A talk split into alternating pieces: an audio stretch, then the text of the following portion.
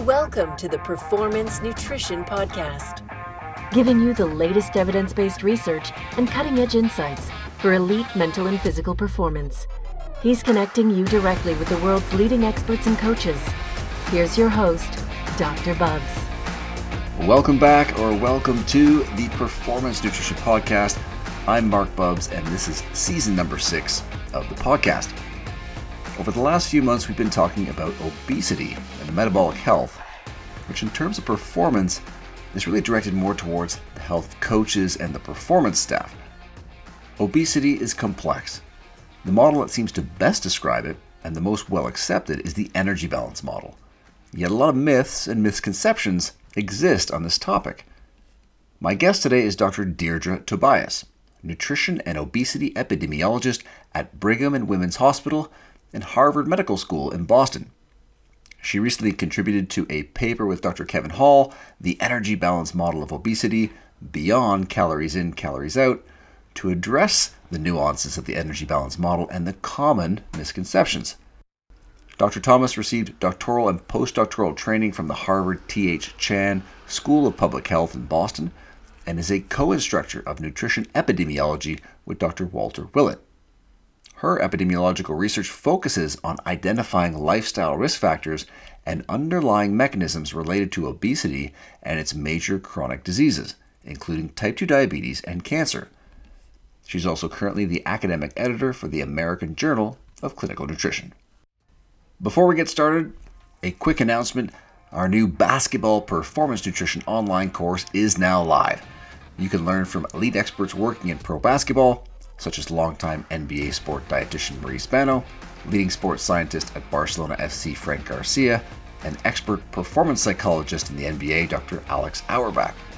In this course, you'll learn how to better assess and understand the physical and energy demands of your athlete. You'll learn key fueling and supplement strategies for in game as well as recovery. The course also dives into the art of coaching and mindset, with three modules focusing on the three mindsets of elite performance, leveraging relationships for performance, and key habit formation strategies. We've got coaches and practitioners from the NBA, NCAA, EuroLeague, and over 12 countries around the world. And our live roundtables are kicking off this month, so join us. Head over to performancenutritionpodcast.com, click on the basketball course, and as a special bonus, if you register before the end of the month, you'll receive free access to the 10 module Foundations course in performance nutrition to expand the breadth of your performance knowledge. If you want to take your nutrition game to the next level, learn from the best, and make a bigger impact with your athletes, don't miss out. All right, let's get started. My conversation with Dr. Deirdre Tobias. Enjoy. Deirdre, really appreciate you carving out some time today. Happy to be here. Well, listen, I'm looking forward to diving into some of your most recent work and talking all things models of, of obesity. But before we do, maybe you can tell us a little bit more about your background and, and your current role. Sure. So I am a nutrition and obesity epidemiologist. Um, I got my doctorate in epidemiology and nutrition at the Harvard Chan School of Public Health in Boston. And I am an epidemiologist at the Brigham and Women's Hospital here in Boston, also, and professor at the Harvard School of Public Health and back in the nutrition department. So I have not gone very far since my training days. um, yeah, and that those are my titles. Um, I'm also academic editor at the American Journal of Clinical Nutrition. And my research is largely focused on uh, observing and attempting to kind of illustrate and quantify the links of lifestyle, mostly diet uh, in relation to obesity, weight gain, and obesity related chronic diseases.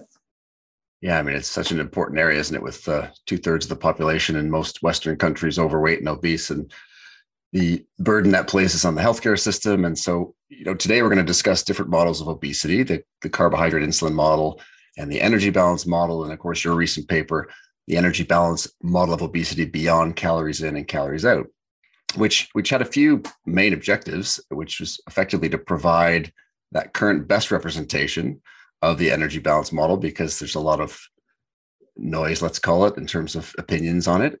Um, to distinguish it from a lot of those myths, and of course to contrast it with that carbohydrate insulin model. So maybe the best place to tee this up is to start with just defining the energy balance model for us. Yeah, so um, the, the purpose of the energy balance model or any model of obesity or whatever the system of interest might be is, is to create a framework with in which you can test specific hypotheses and um, kind of erase some arrows, draw some arrows in, make uh, connection stronger, whatever the evidence is allowing you to kind of evolve along the way to, to tell the overall picture of what system is at play here. And for obesity, uh, the energy balance model that was put forth in this latest, or I guess reiterated in this latest review, led by Dr. Kevin Hall and uh, many colleagues, was really outlining the EBM or energy balance model of obesity at its core uh, sounds like calories in, calories out, you're balancing energy in, energy out, but really it's it's so much more than than that title um, kind of alludes. And how calories are perceived in the environment, how they're metabolized and then expended, and why calories are stored as fat potentially in excess are really what this model is trying to illustrate, both based on the evidence that we do have the evidence against it, and then what kind of questions are still remaining and needs to be established or fleshed out further, which of course there's more questions than answers. That's why this is a model, not a textbook. And um, you know, there, there are ways to kind of challenge the pathways that the model posits and further kind of refine the, the evidence that we have. And that's, I guess, what scientists do. And that's where the model, the model that we describe in the paper is where a lot of the evidence is, is basically pointing to today. Yeah, it's interesting how, you know, this energy balance model proposes that the brain is the primary organ responsible for body weight regulation, but that's really not the messaging we even hear on amongst lay people when they when they talk about this model. And in a recent paper by David Ludwig and colleagues, you know, they describe the carbohydrate insulin model of obesity as a better reflecting the knowledge on the biology of weight control as compared with the energy balance model. Now, which they say you know fails to consider some of these key biological mechanisms that promote weight gain. So, can we sidestep here and just talk about what is that carbohydrate insulin model?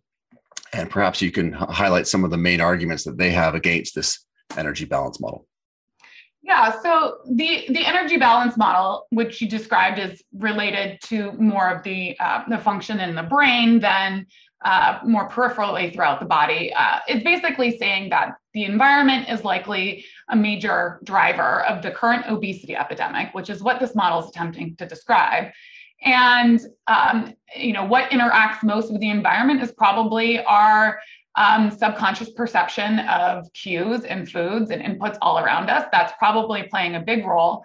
Um, and then when we look between individuals, so we're all essentially to some extent exposed to this new environment that's different from our food environment back in the 60s, why is there still heterogeneity and differences between individuals with obesity or um, overweight or just like basically what you might think of as susceptibility to this food environment? So there's clearly a non-environmental or genetic role that that might be interacting with um, the environment around us. And so the, the EBM um, has the brain at the forefront, kind of processing cues from throughout the body that interact with the environment and the external cues. Um, whereas the CIM or this uh, carbohydrate insulin model of obesity, rather than the arrows of the environment going into the human physiology, it's the human physiology seeking out more calories. And so this swapping of the arrows um, where obesity begets obesity. And the biology that's proposed underlying this is um, proposes that you know as we consume high carbohydrate or high glycemic index diets, those are the, the diets that raised your blood glucose levels uh, more so than other foods postprandially um, this, this subsequent rise and then fall in insulin levels that uh, physiologically respond to your glucose cause your adipose cells and other peripheral tissues to take up more fuels than it probably should. So, what's left in circulation um, is perceived throughout your body as not enough because too much was stored, right? So, there's this excessive partitioning of fuels from circulation into um, some tissues more than I guess what you might consider their fair share. So then, you know, you're left a little bit hungrier than you should, and you seek out kind of a corrective uh, amount of calories to make up for the perceived lack of fuel in circulation. So that's, you know, this arrow of kind of obesity is causing overeating rather than overeating causing obesity is the main distinguished um, aspect between the, the, EBM and the CIM. And you know, as you can imagine, there's a lot of overlap between these models mm. as well. But that's probably the most striking difference in the yeah. branding. Yeah. Yeah. I mean, it's fascinating how in your paper you, you describe how any valid model should withstand tests of, of various predictions and you know either be adjusted to, to suit those or, or abandoned altogether. And, and most importantly, the models of obesity must explain just as you described that between person variability and also this recent global shift in terms of total distribution. So, you know, you know, the paper you outline from rodent studies, epidemiology, all the way through. Maybe if we could start with perhaps epidemiology, you know, what could you give us sort of a lay of the lands of, of what's actually in the research at the moment? Because obviously a whole host of other factors here. When we look at adherence, you know, types of fat in the diet, you know, the consumption of sugar or trends uh, in that consumption. Could you highlight and expand on that? Sure. So, as an epidemiologist, the really spirit behind what we're doing is identifying a distribution of your exposure that explains differences in your outcome. So, if we have an outcome or trait like obesity, um, we can look at uh, populations that have different rates of obesity and try to identify what exposures might explain that variability. Um, you can also look within the same population over time. So the obesity epidemic in the US has served as a really interesting sort of like playground for our hypotheses because we have you know, over the course of just a few decades, obesity skyrocketing in prevalence. And so you can take essentially the same country with presumably many of the same um, you know, genetics, of course. We didn't evolve our genes in a matter of, you know, one or two generations. And, um, you know, culturally, maybe it's been relatively stable as well in the grand scheme of things. Um, so you can look to see over time what has changed in the same population, just like you can look kind of between populations or countries. Mm-hmm. Um, and if we do that in the US, just looking at averages, of course, there have been shifts in our, our food environment. And we all can anecdotally describe what a meal looked like in the 1960s versus today. Um, but the macronutrient distributions haven't been quite as dramatic as the you know overall trends in manufacturing and uh, many of the other sort of like drivers that the EBM posits might be relevant for the obesity epidemic. So carbohydrates and fat, for example, um, fat intake did go down after the 1980s.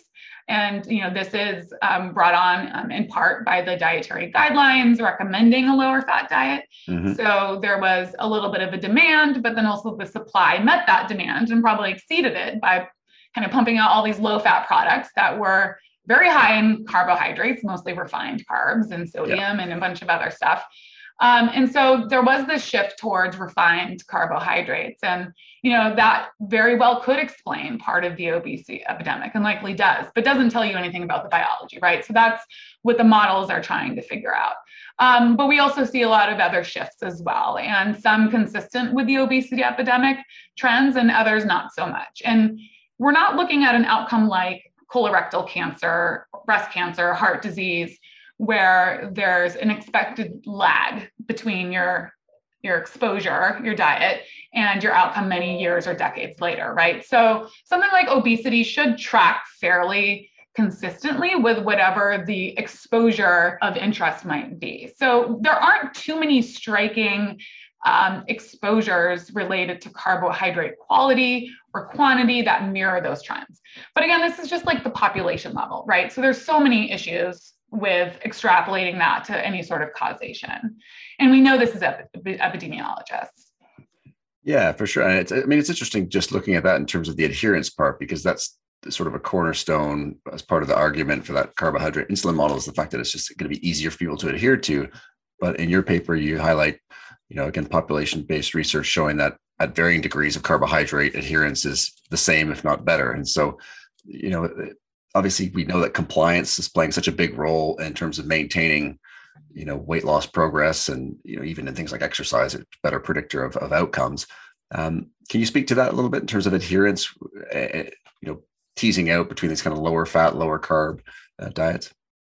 Yeah, absolutely. So if we go then from these population observational studies where we're just observing and monitoring trends, we're not intervening on anyone, now to this more randomized trial or intervention setting, that's where we can really um, tease apart efficacy. So, what are the actual effects of having someone eat this diet versus that diet, or effectiveness, which is more telling someone to eat that diet versus telling someone to eat that diet, right? So if if telling someone to do something is really just as effective as locking them in a ward and forcing them to eat it, then your efficacy and your effectiveness should be about the same. Mm-hmm. But if there's a mismatch there, if there's a big kind of gap between forcing someone and then asking them in terms of what they actually do, then you're asking almost two very different questions, right? What are the actual biological effects of carbs versus what are the effects of telling people to eat fewer carbs?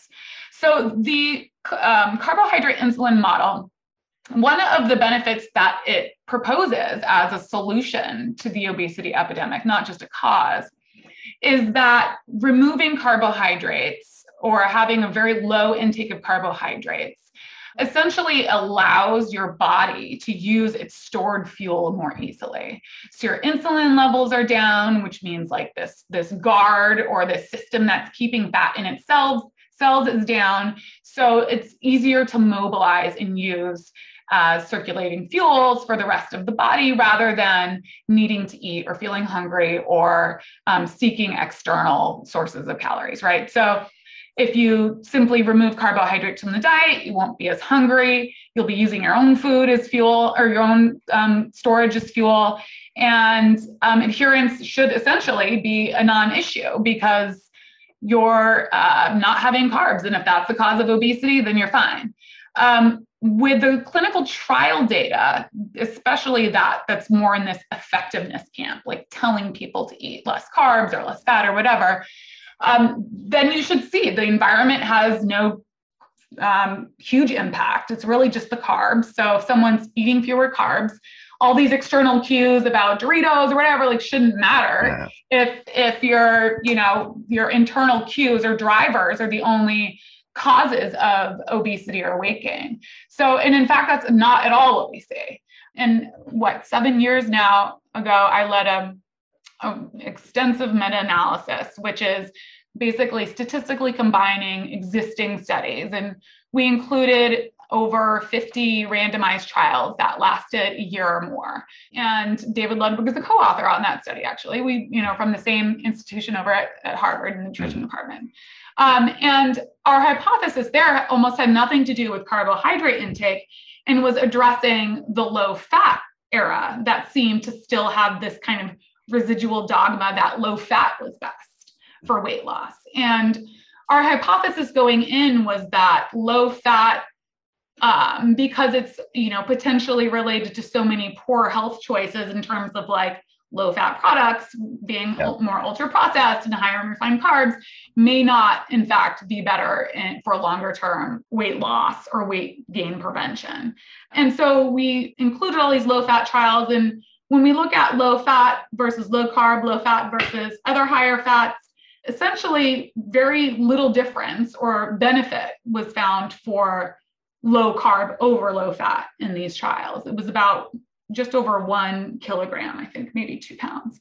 Mm-hmm. Um, so if there were some major benefit of just simply eliminating carbohydrates, then we would anticipate a greater benefit for the low carb diet. And then if you look at adherence within these trials, there were no differences. So again, if it's an internally motivated drive to choose to over, you know, to over consume calories or, you know, even if it's not conscious, it's below the subconscious, that's clearly not what we're seeing in terms of low carb just being better to adhere to and that leading to more weight loss um, in the real world setting.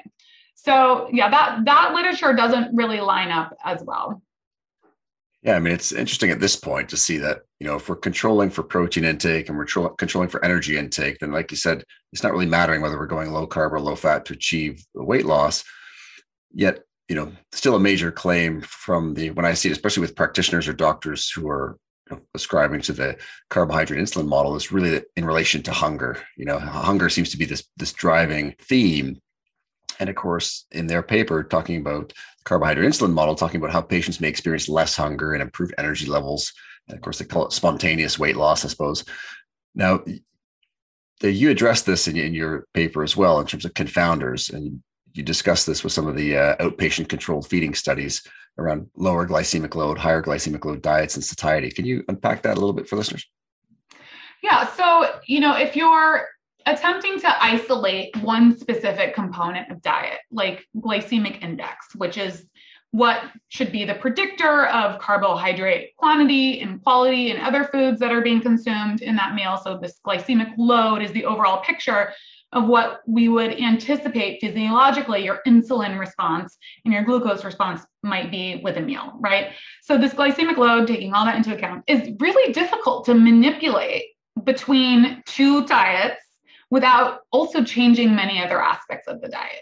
So, if there's a single feature that we want to kind of um, test in a model, then you have to hold everything else constant. Otherwise, it's almost impossible to say, was it that switch or was it like all these other Another switches one. we had to switch at the same time right yeah so glycemic index is very difficult if not impossible to achieve you know having one diet low glycemic one diet medium and high or whatever it might be without also changing quantities of either fat or protein or quality of carbohydrates.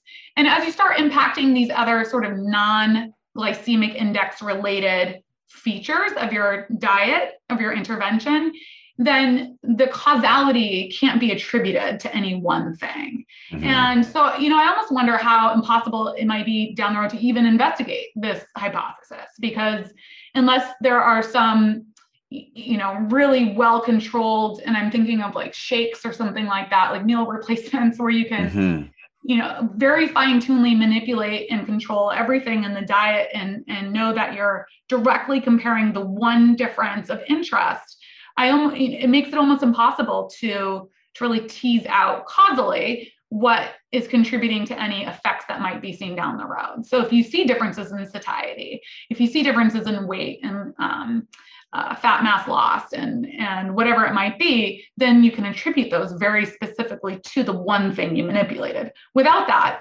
it's confounding even though we're talking about a clinical trial because you just can't attribute it to one versus the other. Yeah i mean it gets tricky doesn't it in terms of even when we look at research on, on glycemic index obviously with with weight loss not being able to as you mentioned uh, you can't predict in terms of weight loss whether it's a higher glycemic or lower glycemic because we're influencing all these other factors and of course, we see with some of the continuous glucose monitoring research that how I respond to a banana might be different than how somebody else responds to a banana in terms of their glycemic response or blood sugar response. And so that's could be obviously be playing a role here as well.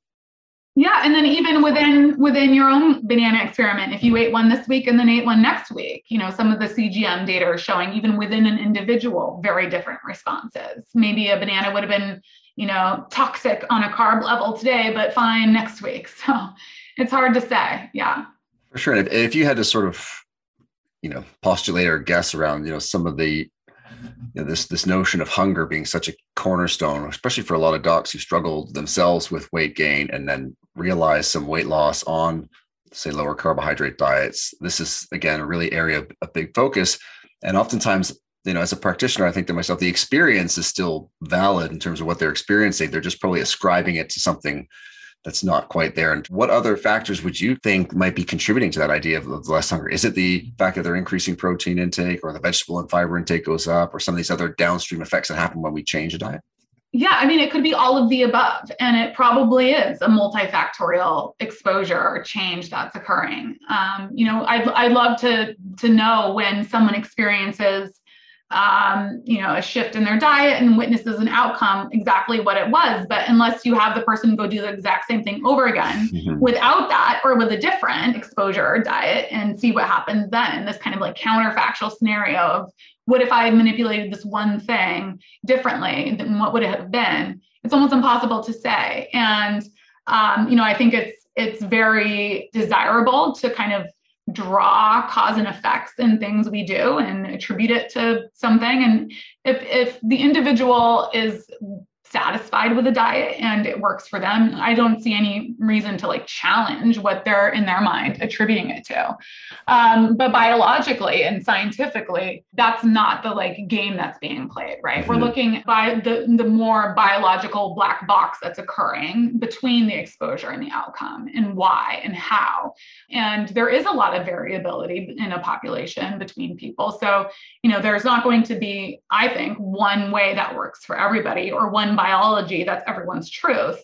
Um, because we you know may experience the environment differently but we might also have different genes that explain how we interact with that environment differently. And so there's expected to be a lot of heterogeneity anyway. And then to be able to kind of pin someone's experience on a specific metabolic pathway underlying that i think would be you know if, if someone eh, needs an anecdote to support whatever their experience has been like i don't see a problem with that. But again when it comes to then elevating what science is finding to a population level there needs to be more of an evidence base than that.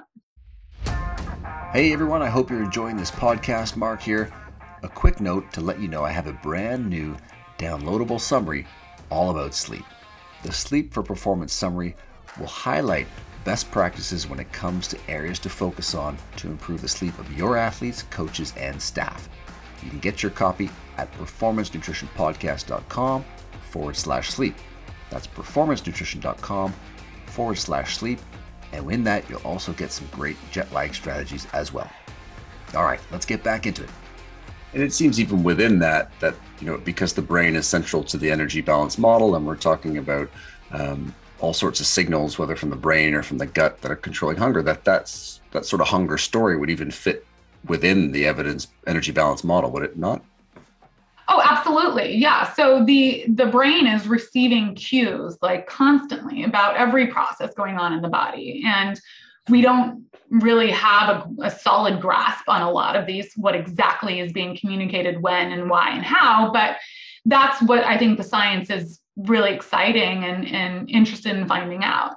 Um, but the you know communication between your body as it's digesting a meal or as it's not eating and would like to eat with the brain is like at the forefront of why we then go out and seek food. So hunger is a, a, a huge cue.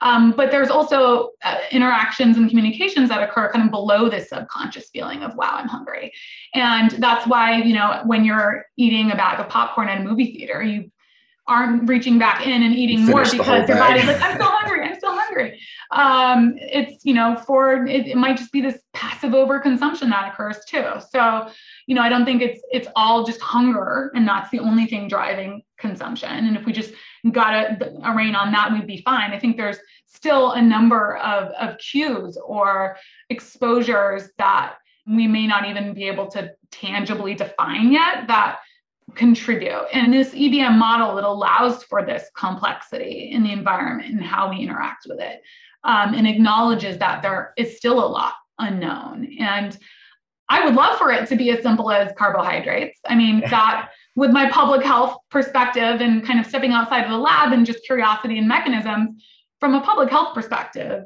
like we need a solution to this obesity epidemic. It's a crisis that is so detrimental in many health outcomes and quality of life. And it's you know expanding globally to the point where it's it's very concerning with some of the populations um, in terms of diabetes and downstream cardiovascular disease diabetes type 2 diabetes at even younger ages.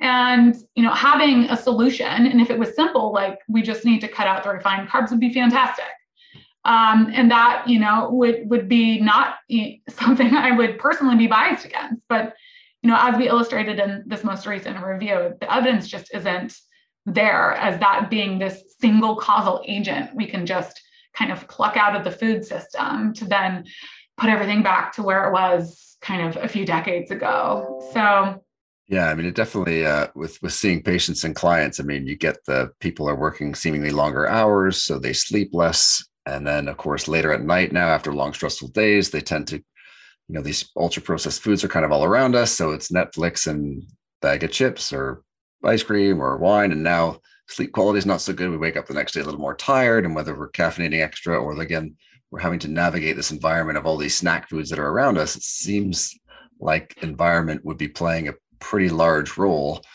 Yeah. Just just looking at say European countries, when you being over here in the UK, it's interesting because the UK is similar to Canada and the US, where over 50% of, of, of household spendings on ultra processed food. And it's strange here because you can take a train for two hours and you're in France, and all of a sudden it's 14%.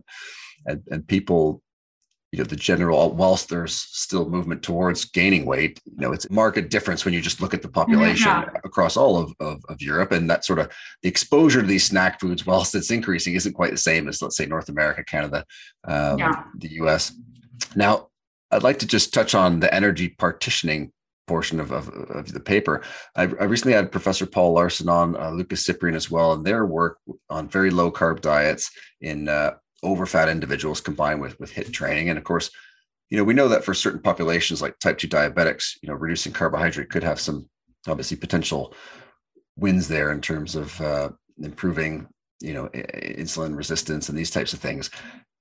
Now they noted that it, only the dietary intervention improved body composition and, and prof. Laursen was touching on the fact that you know from his point of view he, this couldn't be explained by the calories in calories out model now, appreciate that I'm just throwing this out at you now, but if you know, if you had to speculate again, is this sort of the energy partitioning portion of the paper? This is where I was sort of in reading it was thinking, but you know, what part of the EBM model could be um, accounting for this, you know, reduction in visceral adiposity that seems to be happening without that major shift in energy? So, you know, where fat is being stored and and why, and are macronutrients or some aspects of diet determinants of how fat is stored and where, or how calories are utilized and mobilized and where.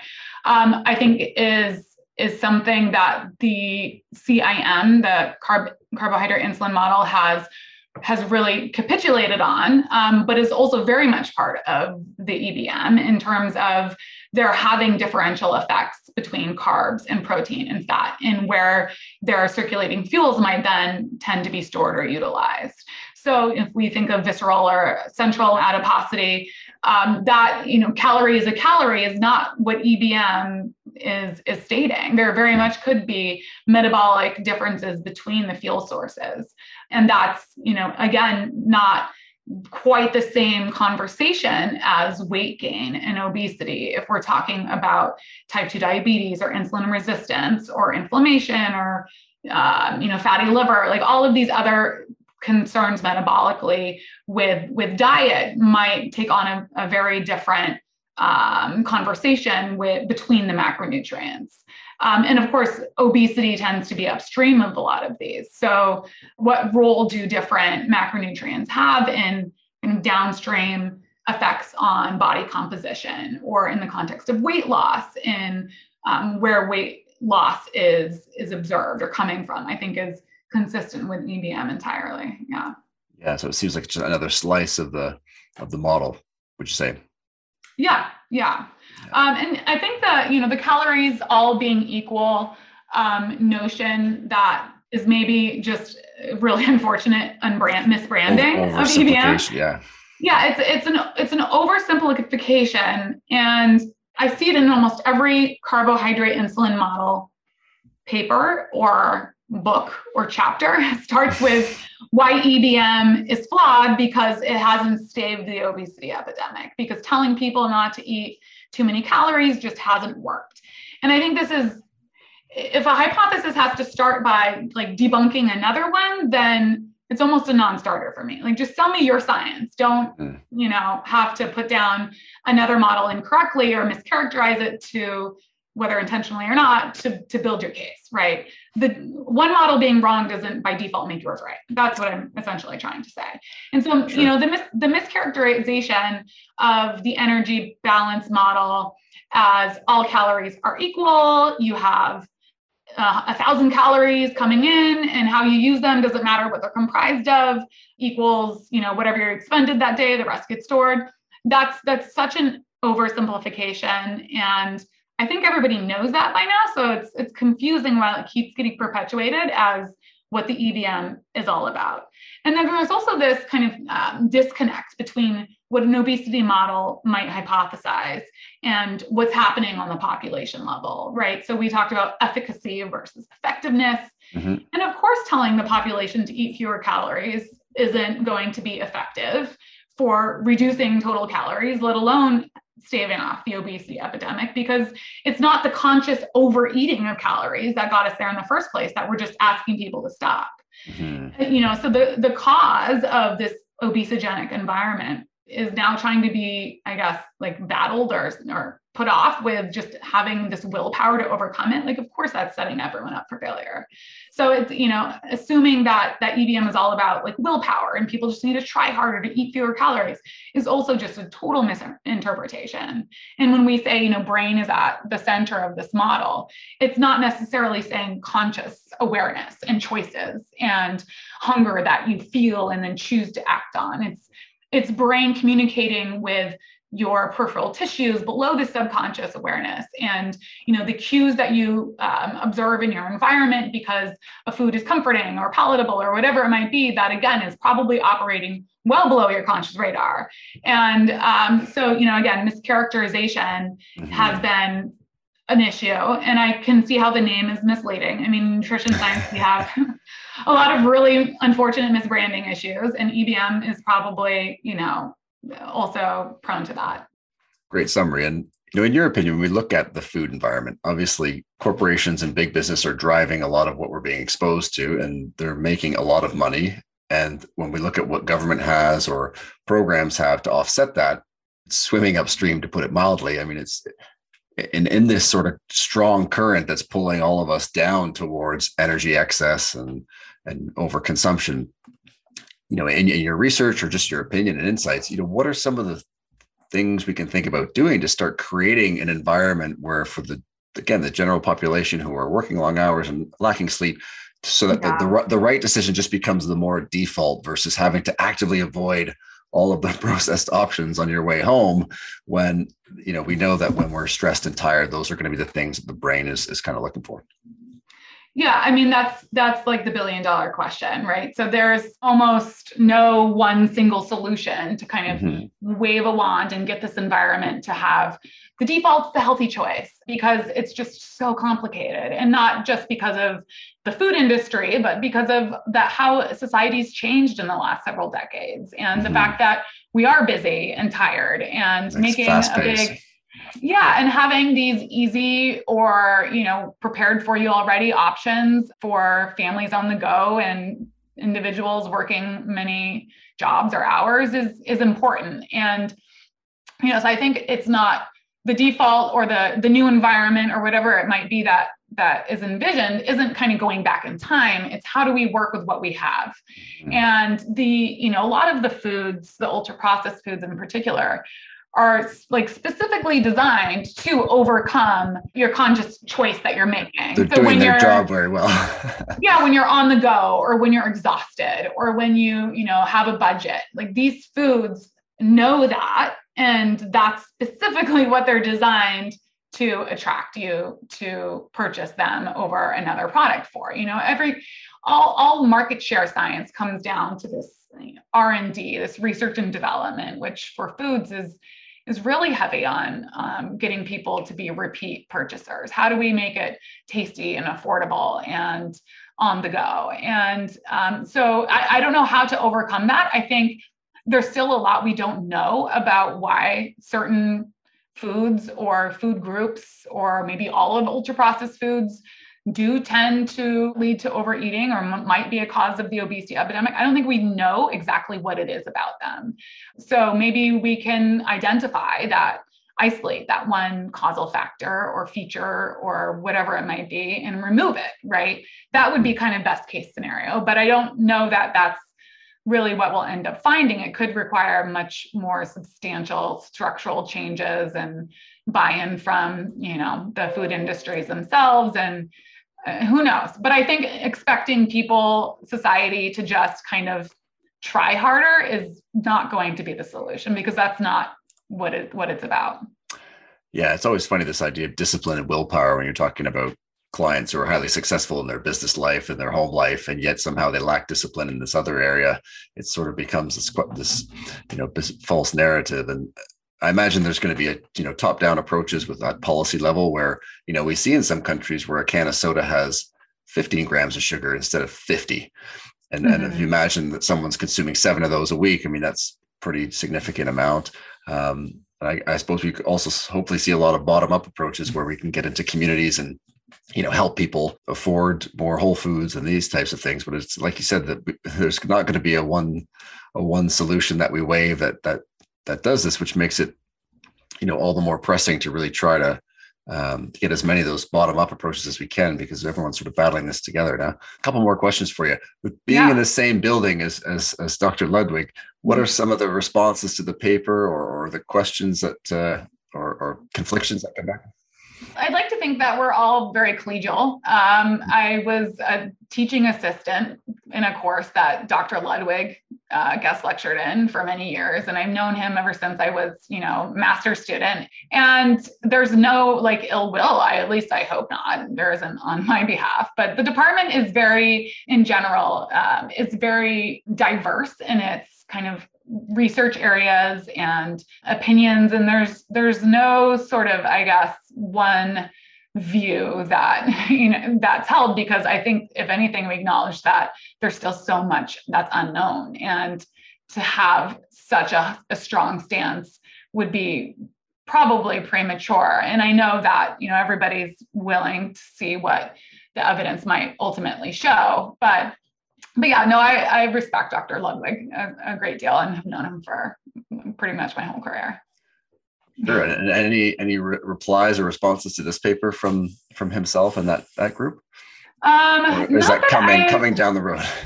Yeah, I mean, probably. I guess we'll wait and see. Um, Dr. Willett was a co-author on the, the paper, and I co-teach with him, and he thinks this is all just important science, and more work is need to be done. So that there was a piece of feedback there, but um, yeah, I, I, think that for the most part, you know, I it's everyone just wants to kind of resolve the epidemic, and hopefully there aren't you know ill will or egos that take over and get in the way of that. But yeah.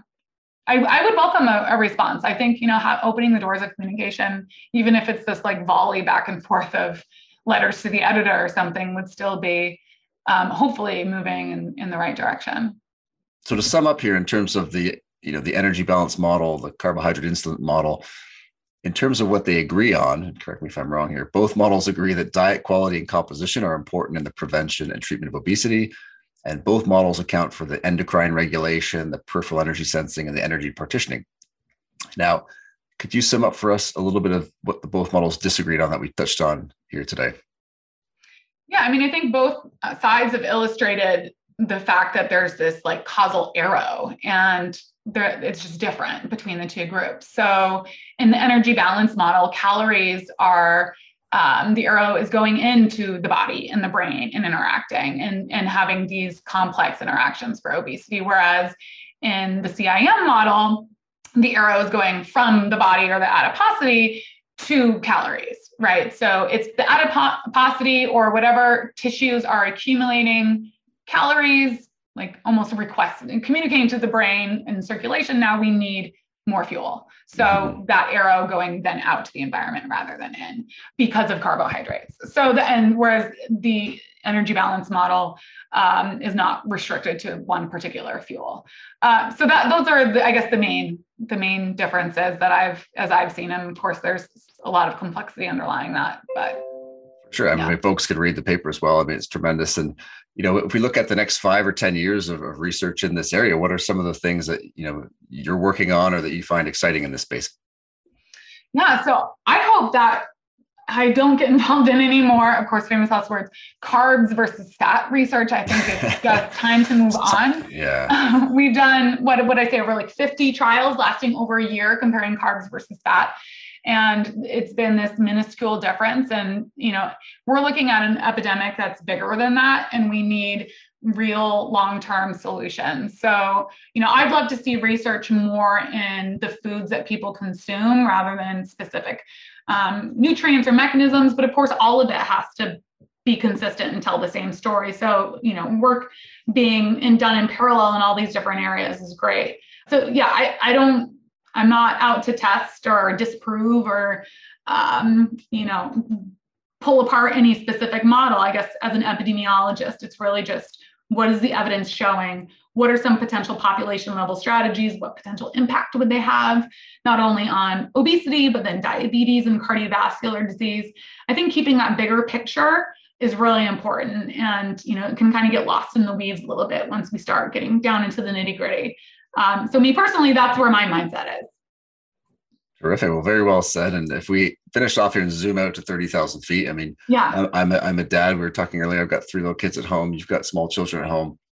If we think about this from our kids generation and what we can do your parents listening in um, you know, what are some of the little things that we can do to help to support this sort of environment or, to provide more real foods or to, you know, set them yeah. up for success? So again, obviously lots of different strategies, but just curious in terms of some things that you might emphasize or, or you know do at your house.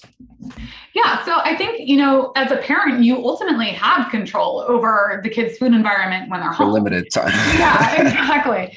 Um, you know daycare school system that might be less of something that there's control over. If you're packing a lunch you know you can determine what's in there. I pack my kids lunch. Once in a while they can buy but i know it's i know it's on the menu and it's terrible so i you know like to have that control whether they you know, hate me for it or not. um, but you know, at least you're setting them up for success where there's not just this big association um, with a, a, poor quality food environment. That you know, comfort food or home food or whatever is probably on the healthier end than the ultra processed end. And mm. That, as a parent, is one thing you do have direct control over. Um, and if it's not in the house, then you don't have to have an argument about it. So that's a great, great last point. I like that. Uh, tremendous. Well, I really appreciate you carving out some time today. Obviously, the papers, uh, you know, goes into great depth all of the components that we touched on here today. So, folks, if they want to go down the rabbit hole a little further, can can dive into it themselves. You know, if people want to keep up with you, your research and your work, where's the best place to do so? Yeah, so I I'm on Twitter, Deirdre underscore Tobias. Um, you can follow me there. Um, and then I, if you want to see the actual science um, rather than my like GIF version of it, you can check it out nice. uh, cartoon free on PubMed, just, you know, by searching my name. There's a handful of papers there that someone might find of interest. So yeah. Yes, well, we'll definitely include uh, this paper and some others there in the show notes as well for people to explore. So awesome. Deirdre, thanks again. Really appreciate your time today. You're so welcome. It was great talking. Thank you for listening to the Performance Nutrition Podcast.